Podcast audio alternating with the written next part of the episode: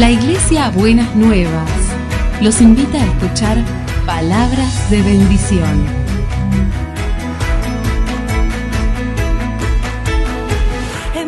Si desean asistir a nuestras reuniones, los esperamos en Avenida de Lepiane 3925, esquina Subiría, Bajo Flores, Ciudad de Buenos Aires.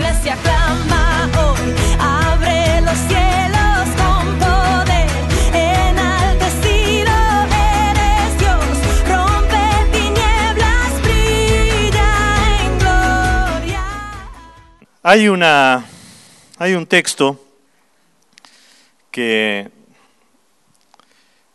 fue muy, muy fuerte para mí volver a, escucharlo en, el último mensaje de, año, esa palabra especial de fin de año de la iglesia. Ha sido un texto que me ha acompañado por diversos motivos mucho a lo largo de, toda mi vida de fe.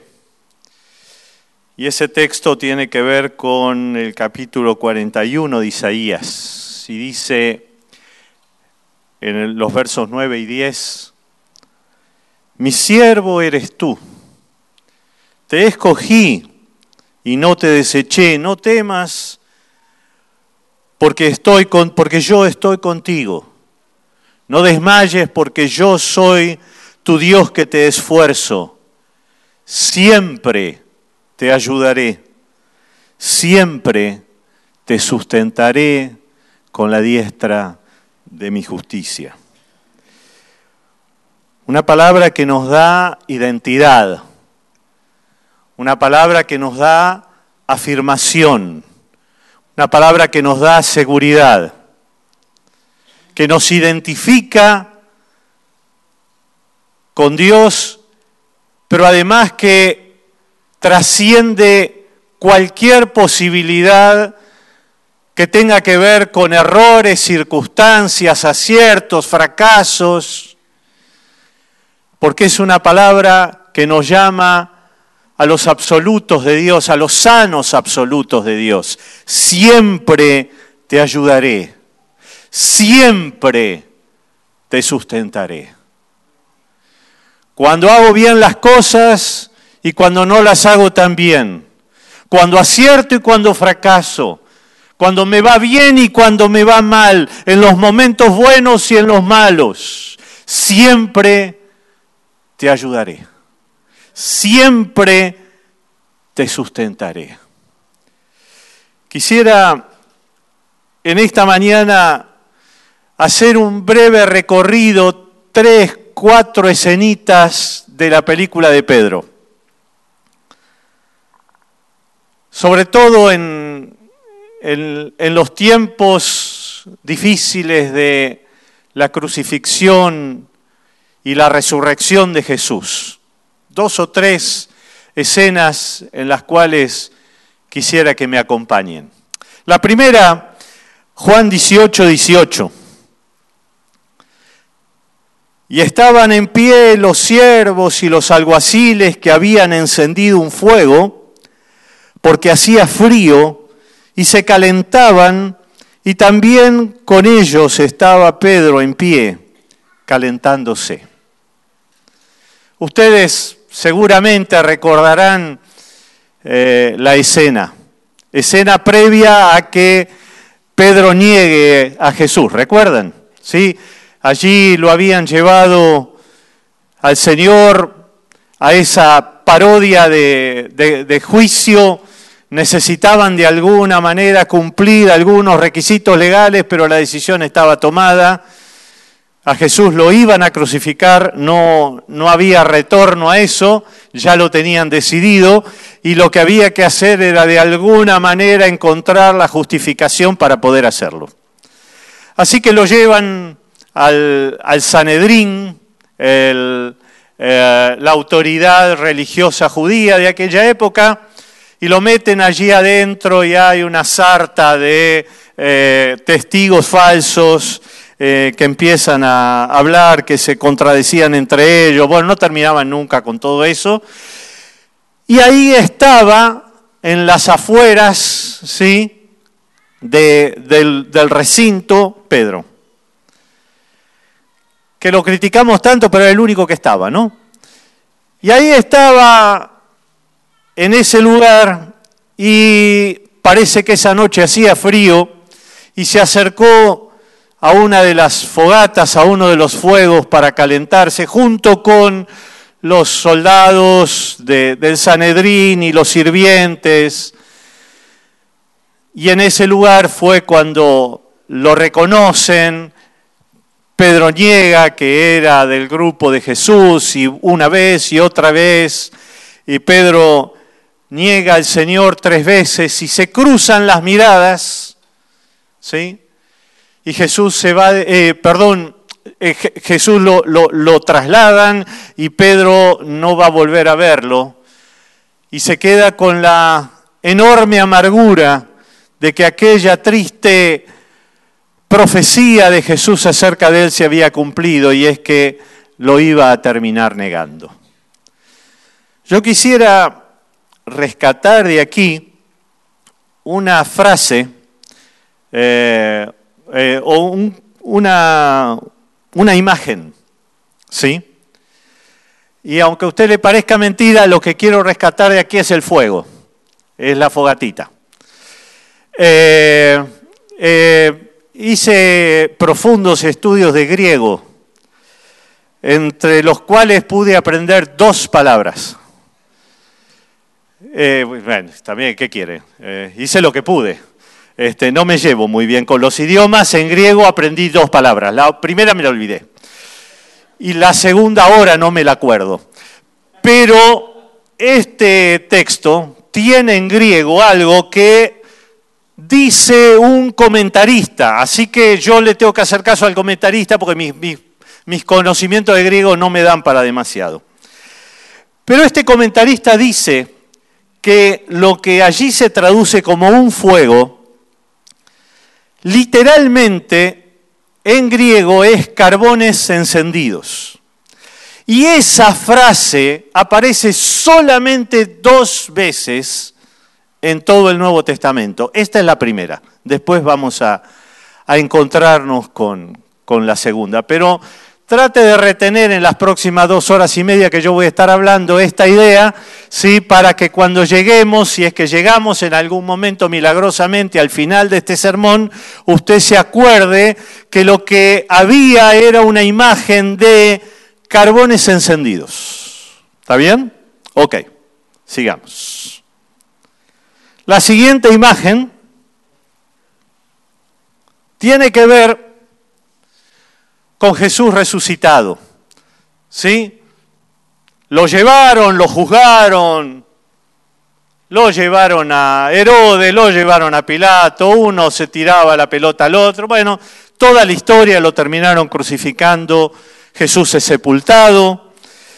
Y por la fecha en la que es sepultado, tuvieron que acelerar de alguna manera el tratamiento del cuerpo y dejarlo a medio terminar eh, el trabajo de sepultura.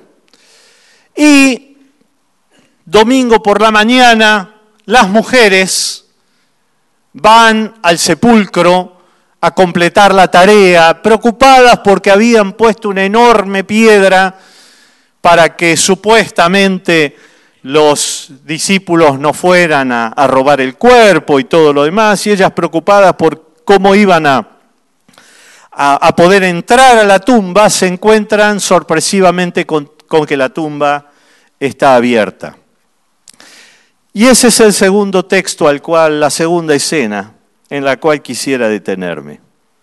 La primera, con Pedro negando a Jesús frente a carbones encendidos. Y la segunda, estas dos mujeres que llegan y cuando entraron, dice Marcos 16, versos 5 al 7, y cuando entraron en el sepulcro, vieron a un joven sentado al lado derecho vestido de una larga ropa blanca y se asustaron. Mas él les dijo, no os asustéis. Buscáis a Jesús Nazareno, el que fue crucificado, ha resucitado, no está aquí. Mirad el lugar donde le pusieron.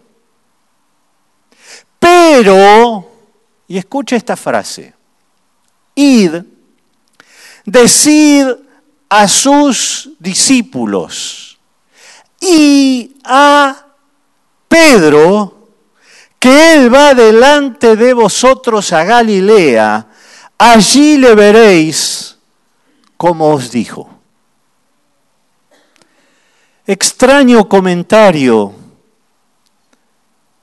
de aquel joven de vestiduras blancas. Vayan y díganle a los discípulos y a Pedro. ¿Por qué y a Pedro? Si Pedro era uno de los discípulos. ¿Por qué hacía falta aclarar a Pedro?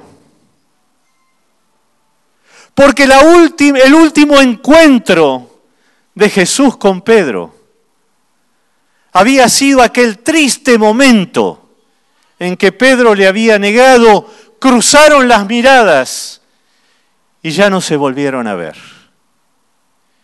Jesús pasaría a partir de allí por la tortura emocional, física y sobre todo espiritual de la crucifixión.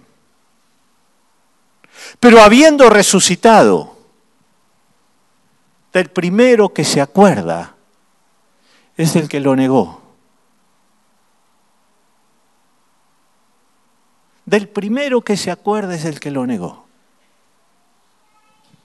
Cuando entendí esto me di cuenta que el cristianismo es para mí. Yo voy bien en esto. Porque Dios se ocupa de aquellos que hemos errado, que hemos fallado, que hemos fracasado. Dios se ocupa de nosotros. Y a tal manera que del primero del que se ocupa es de Pedro. Avísenles que el Señor les va a ver, les va a ver en Galilea díganle a los discípulos, pero especialmente díganle a Pedro que los espera en Galilea. Y yo siento que en ese texto puedo poner también mi nombre. Y podés poner el tuyo. Porque frente a cualquier fracaso de nuestra vida, podemos escuchar la voz del Señor diciendo, díganle a los discípulos y a Gustavo y a María y a Susana y a Juan y a José y a Alejandro que Él los espera. Palabra de perdón, de restauración, de afecto, de misericordia, de genuino interés por nosotros. Siguiente escena. Lucas 24, 33 al 34. Y levantándose en la misma hora, volvieron a Jerusalén y hallaron a los once reunidos. Ya no estaba Judas y a los que estaban con ellos que decían, ha resucitado el Señor verdaderamente y ha aparecido a Simón. ¿Saben quién es Simón? A Pedro. A ver, domingo en la mañana, las mujeres van al sepulcro son las primeras que se enteran de la resurrección, siempre las mujeres llegan primero. ¿eh? Yo no sé cómo hacen. Cuando llegamos nosotros, la bendición ya se terminó, ya los ángeles se fueron, este, pero las mujeres siempre llegan primero. Bueno, llegaron a la mañana, recibieron la, indicación de parte del ángel y todo ese día fue una tremenda revolución, imagínense el revuelo que esto produjo. El Señor está vivo, no, no puede ser, nosotros lo vimos.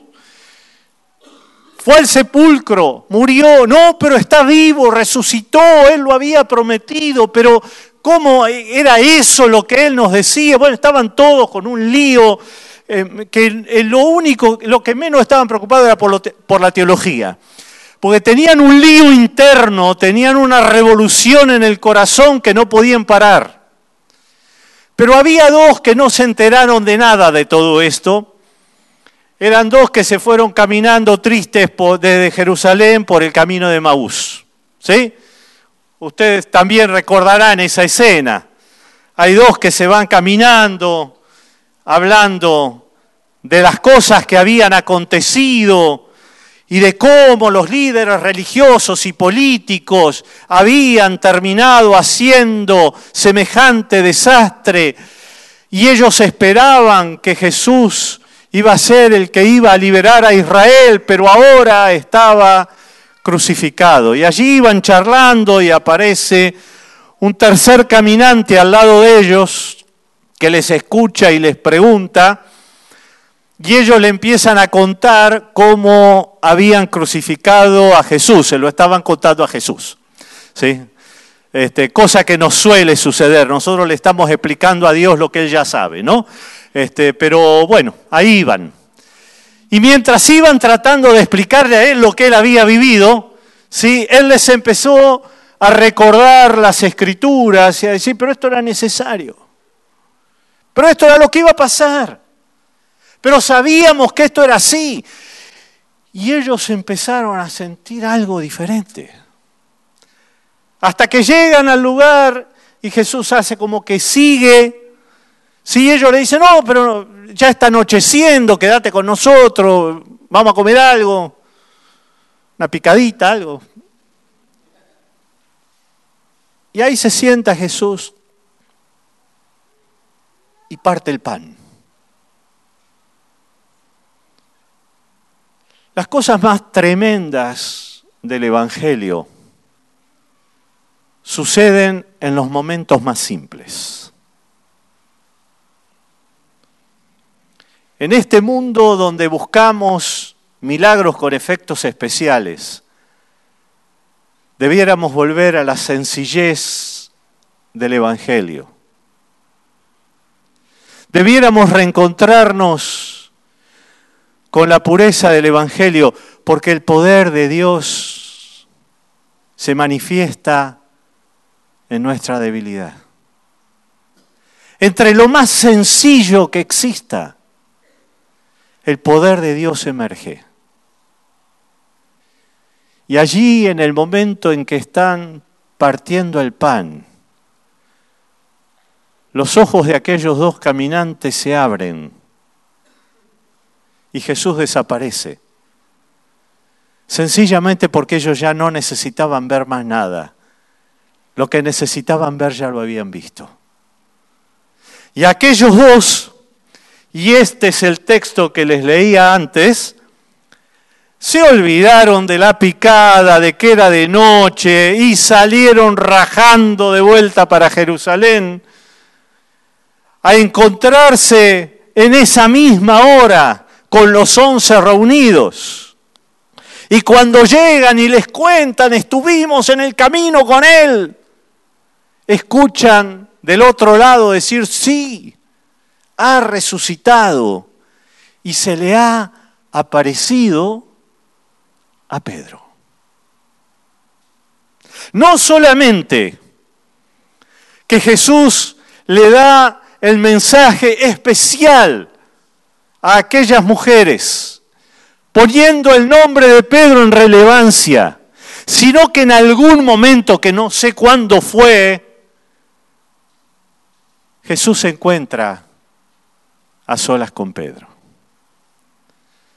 Hay algunas cosas que tengo agendadas para cuando llegue al cielo, pero una de esas es sentarme a charlar un rato con Pedro, porque lo que le quiero preguntar es qué hablaron ese día. Eh, eh, yo, yo quiero saber qué hablaron ahí.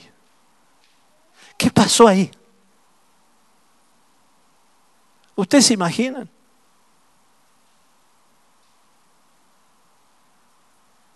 Pero cada vez que nos sentimos lejos de Dios,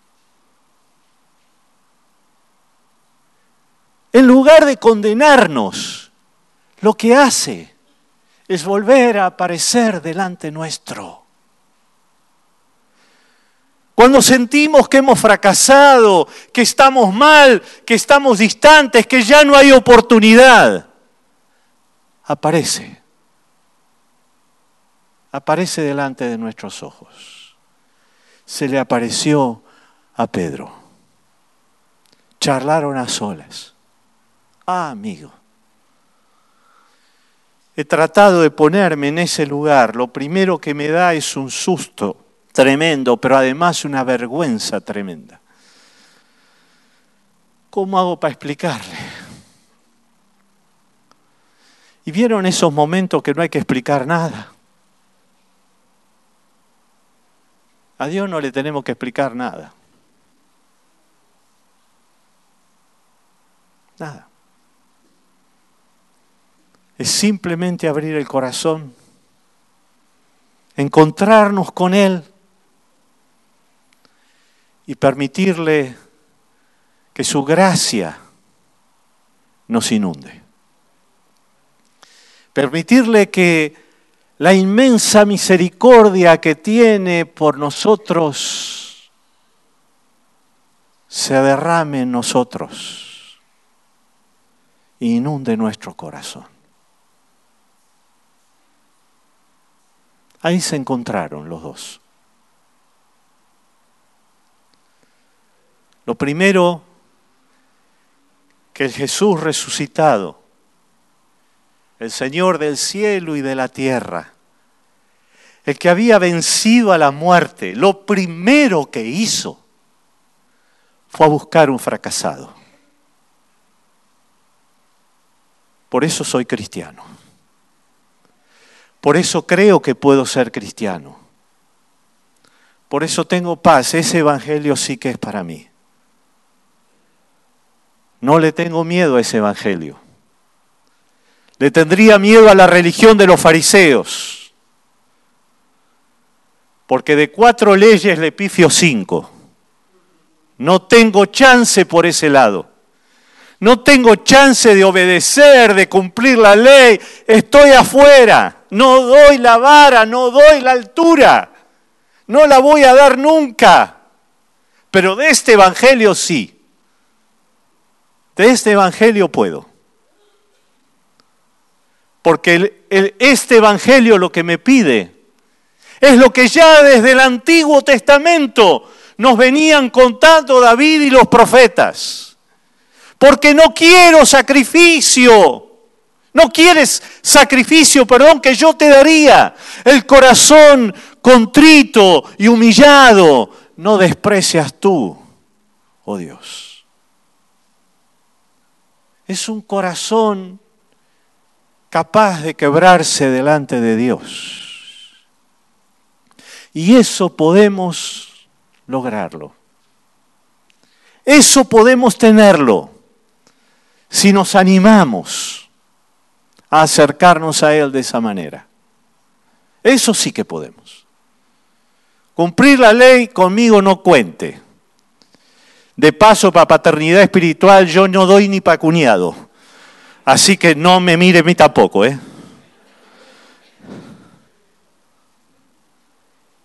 Pero esto sí podemos. Podemos llegar a Jesús. Podemos encontrarnos con Él desde nuestro desde nuestra limitación. y recibir de su gracia y de su misericordia. Y ahí se va Pedro con los discípulos. ¿Se acuerdan a dónde tenían que ir? A Galilea. ¿Sí? Así que emprenden el camino para Galilea. Y van a Galilea y Jesús no estaba Pedro, trastorno de ansiedad generalizada, empieza a caminar por la playa, a ver qué hacemos hasta que Jesús venga, vamos a pescar. Pero no es vamos a pescar como hago yo, que me llevo la reposera, el termo, el mate, dos libros. Este, es decir, lo único que no hago es pescar. Este, no, no, vamos a pescar. Se suben al barquito a meterse adentro y a tirar la red. Y sacamos la red, ponemos la red, sacamos la red, ponemos la red. ¿Y vieron que siempre hay uno que da indicaciones cuando uno va a pescar? Dios. Yo cuando voy a pescar me voy a un lugar que queda a 10 kilómetros del pueblo, que además el, cuadro- el pueblo tiene cuatro cuadras, pero me voy a 10 kilómetros. Puede ser que siempre aparezca alguno, che. ¿Hay pique? Encima nunca pesco nada. Ya le dije a los hombres, eh, eh, estoy escribiendo un libro, las 100 formas de no pescar nada. Voy por la 98, me faltan dos, nada, tengo dos capítulos más y termino el libro. Así estaban. Tiraban para un lado, tiraban para el otro, tiraban para un lado, tiraban para el otro, no había nada. Y aparece uno en la costa. ¿Por qué no tiran para allá? Ya tiramos, hermano, ¿no? Eh, tira para allá. Y tiran para allá. No podían sacar la red. ¿Se acuerdan? No podían sacar la red. Y ahí estaban tironeando de la red, y tironeaban de la red. Y Juan se mira con Pedro y se avivan de lo que está pasando. Otra vez. Es el Señor. ¿Por qué dicen es el Señor? Porque la primera escena en la que Pedro se encuentra con la revelación de quién es Jesús, ¿qué había estado haciendo? Había estado pescando toda la noche y no habían pescado nada. Y habían llegado a la costa y estaban lavando. Lucas capítulo 5 nos cuenta eso. Eh, no, no, no quiero leerles todo el pasaje para no detenernos demasiado, pero habían estado pescando toda la noche y estaban lavando y Jesús les pide que corran un poquito la barca para poder enseñar desde la barca. Y cuando terminó de enseñar, les llevó mar adentro y les dice, echen la red. ¿Y qué le dijo Pedro? Otra vez, estuvimos toda la noche pescando y no pescamos nada. ¿Y qué pasó en aquel momento? Tiraron las redes y no las podían levantar. Y tuvieron que pedirle a otro barco que les ayudara para poder levantar las redes. Pedro conoció la revelación de Jesús en ese momento y se arrodilló adentro de la barca y le dijo que, Señor, apartate de mí porque yo soy un hombre pecador. Lo último que Jesús hace es apartarse de un pecador, porque es a los que vino a buscar. Y ahí se encuentra con el Jesús milagroso, tremendo. Y en Galilea se encuentra con lo mismo. Pedro conoció la revelación de Jesús en la pesca milagrosa de Lucas 5 y reconoció al Jesús milagroso en Juan 21. ¿Se dan cuenta? Vuelve a mostrarle, hasta en el detalle, vuelve a mostrarle su amor, vuelve a revelarse delante de él. Yo te escogí y no te deseché, decía el capítulo 41 de Isaías. Cuando Dios nos escoge se lo toma en serio. Y no importa cuán espirituales o poco espirituales seamos, y cuán lejos hayamos llegado o cuán cortos nos hayamos quedado, Él está allí. Los que perdemos cuando no le seguimos somos nosotros. nos perdemos un montón de cosas, pero nunca deja de estar con nosotros y deja de estar su presencia. Siempre te ayudaré, siempre te sustentaré con la diestra de mi justicia. Nosotros andamos haciendo la nuestra por la vida,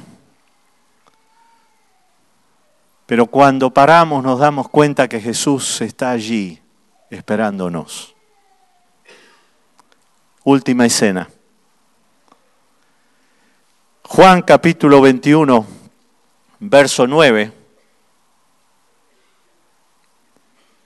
Al descender a tierra, ¿sí? los discípulos arrastrando la, red llena de, de, de pescado, este, al descender a tierra, vieron brasas puestas y un pez encima de ellas y pan. ¿Se acuerdan de los carbones encendidos? ¿Se acuerdan que este hombre decía, este comentarista decía, que dos veces aparece carbones encendidos y solo dos veces. Esta es la segunda vez.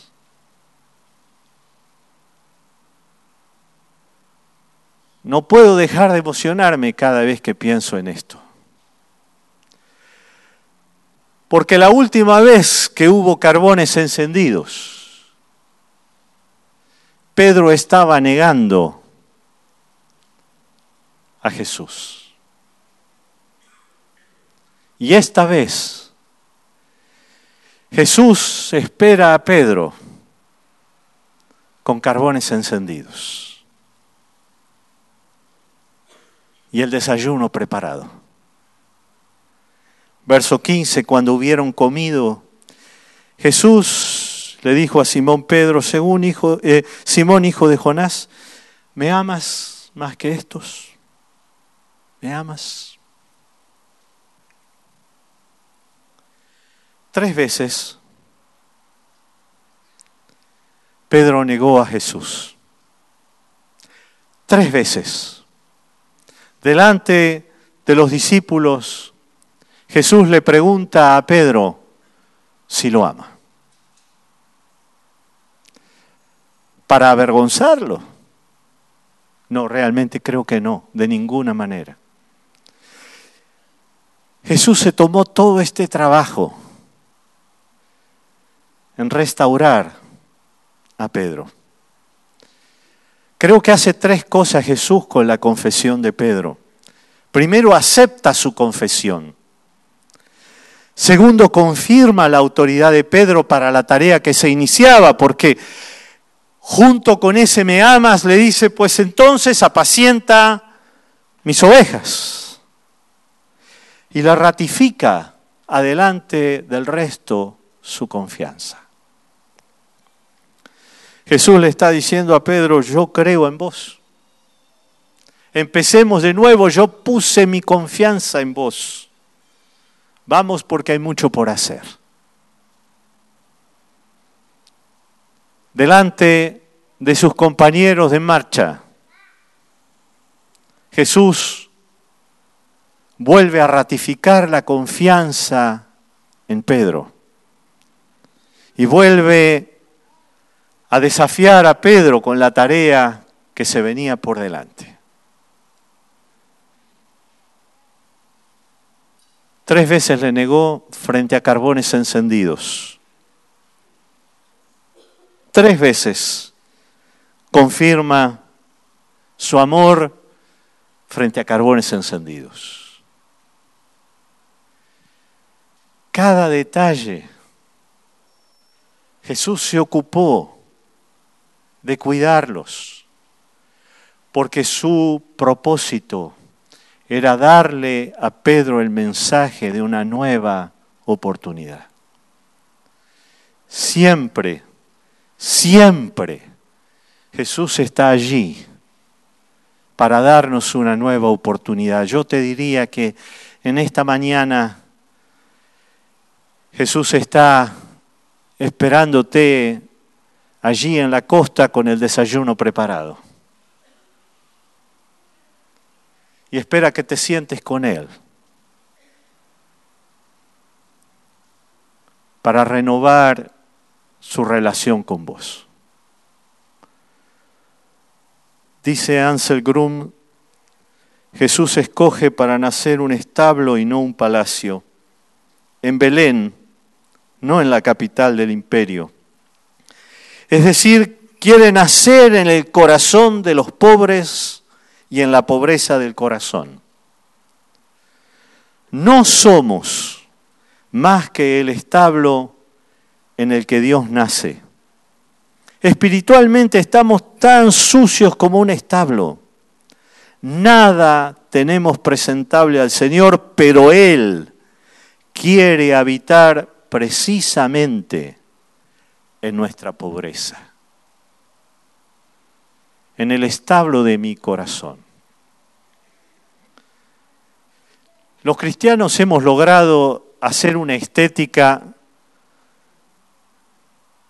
muy particular. Hemos hecho estética donde no la hay. Entonces, ¿qué armamos? El pesebre para el 24 a la noche. Y ahí están los pastorcitos con las ovejitas, con el burrito y el bebé y la pajita en el pesebre y la mamá y el papá y los tres reyes magos. Les aclaro que los tres reyes magos no estuvieron en el establo. ¿eh? Discúlpenme por semejante revelación teológica que les estoy haciendo en esta mañana. No quiero desilusionarnos, no quiero poner en tela de juicio vuestra fe, no quiero hacerles tambalear en, en la firmeza de su fe, pero los reyes magos no estaban en el establo. Aparecieron después.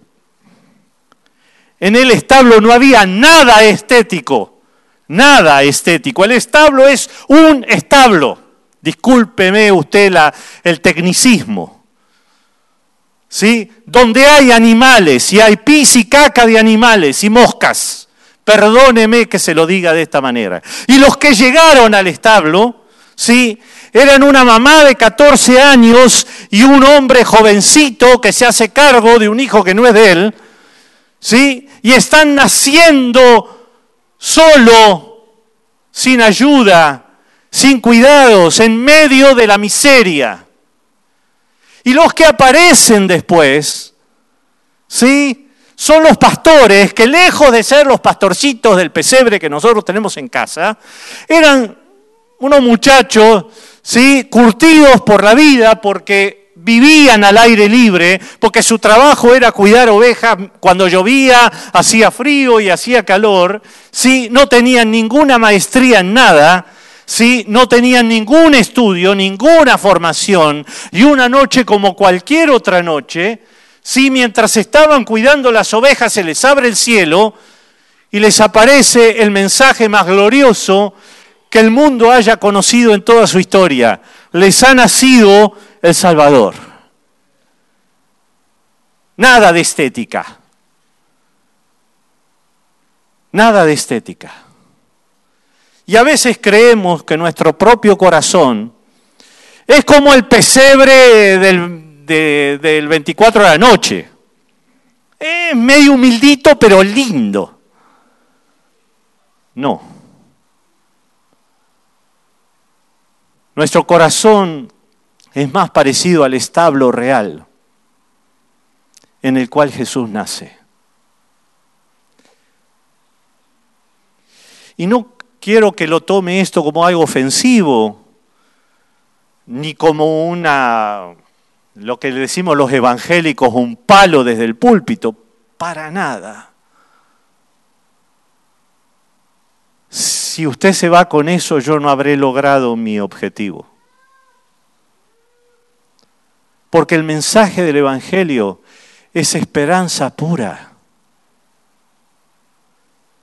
El mensaje del Evangelio es la belleza de Dios, naciendo en la atrocidad, en la miseria y en la suciedad humana, pero es belleza de Dios en nosotros.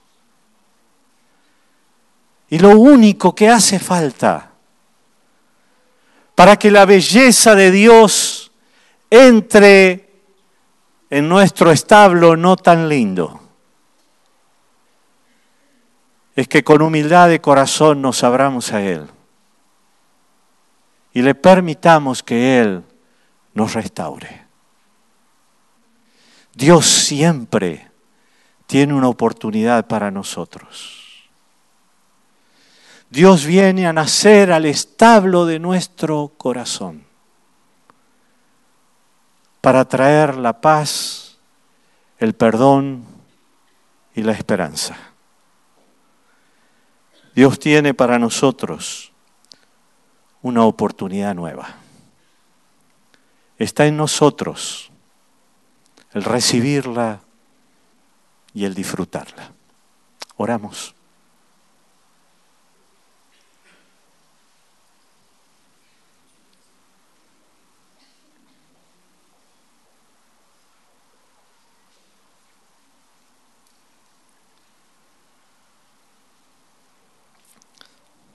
Si en esta mañana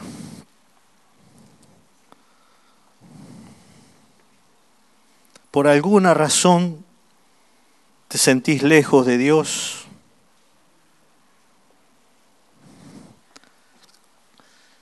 si en esta mañana sentís que, que estás frío, fría espiritualmente, sentís que hay cosas que no están bien entre vos y Dios, sentís que te alejaste, simplemente que no tenés la comunión que quisieras tener.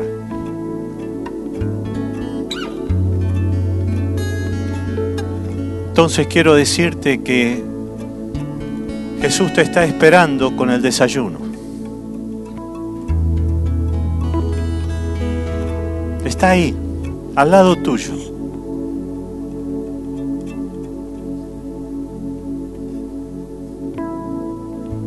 Te pregunta, ¿me amás?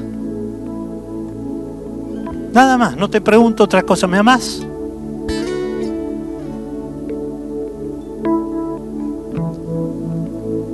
Que puedas contestarle a Él esta mañana. No hace falta que le expliques. No hace falta que te llenes de argumentos. ¿Me amas?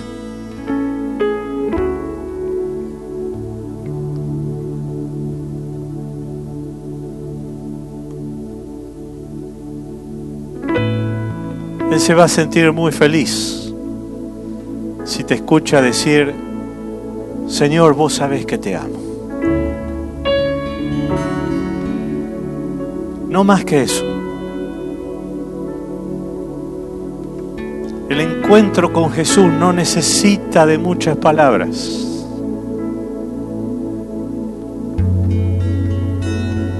Necesita de un corazón que se abre.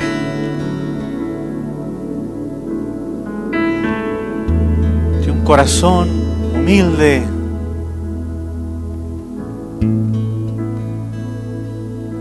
Que se abre y recibe. ¿Me amas? Soy nada Ahí están los carbones encendidos y Jesús con el desayuno delante tuyo. Que puedas abrir tu corazón. Yo abro el mío. Vuelvo a vos, Señor, en esta mañana. Abro mi corazón delante tuyo en esta mañana, porque te necesito. llevas mi vida Porque estoy lleno de fracasos, de derrotas, que cuando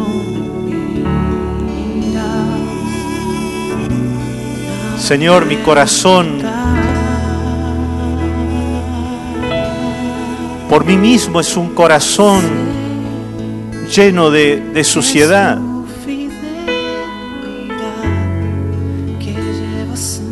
Pero hay un, una limpieza que viene de tu mano, maravillosa, milagrosa, que me pone en tu presencia. Vuelvo a vos en esta mañana. Señor, otra vez te digo que te amo. Y me da tanta vergüenza, Señor, ver cuántas veces he fallado. Pero cuántas veces he fallado, te he escuchado decirme, yo te escogí y no te deseché. Todas las veces que te he fallado, escuché, te escogí y no te deseché. Siempre te ayudaré. Siempre te sustentaré con la diestra de mi justicia. Por eso en esta mañana, Señor, solamente te puedo decir gracias. Gracias. Gracias, muchas gracias. Por tu amor, por tu constancia en buscarme, por tu generosidad a favor mío. Gracias.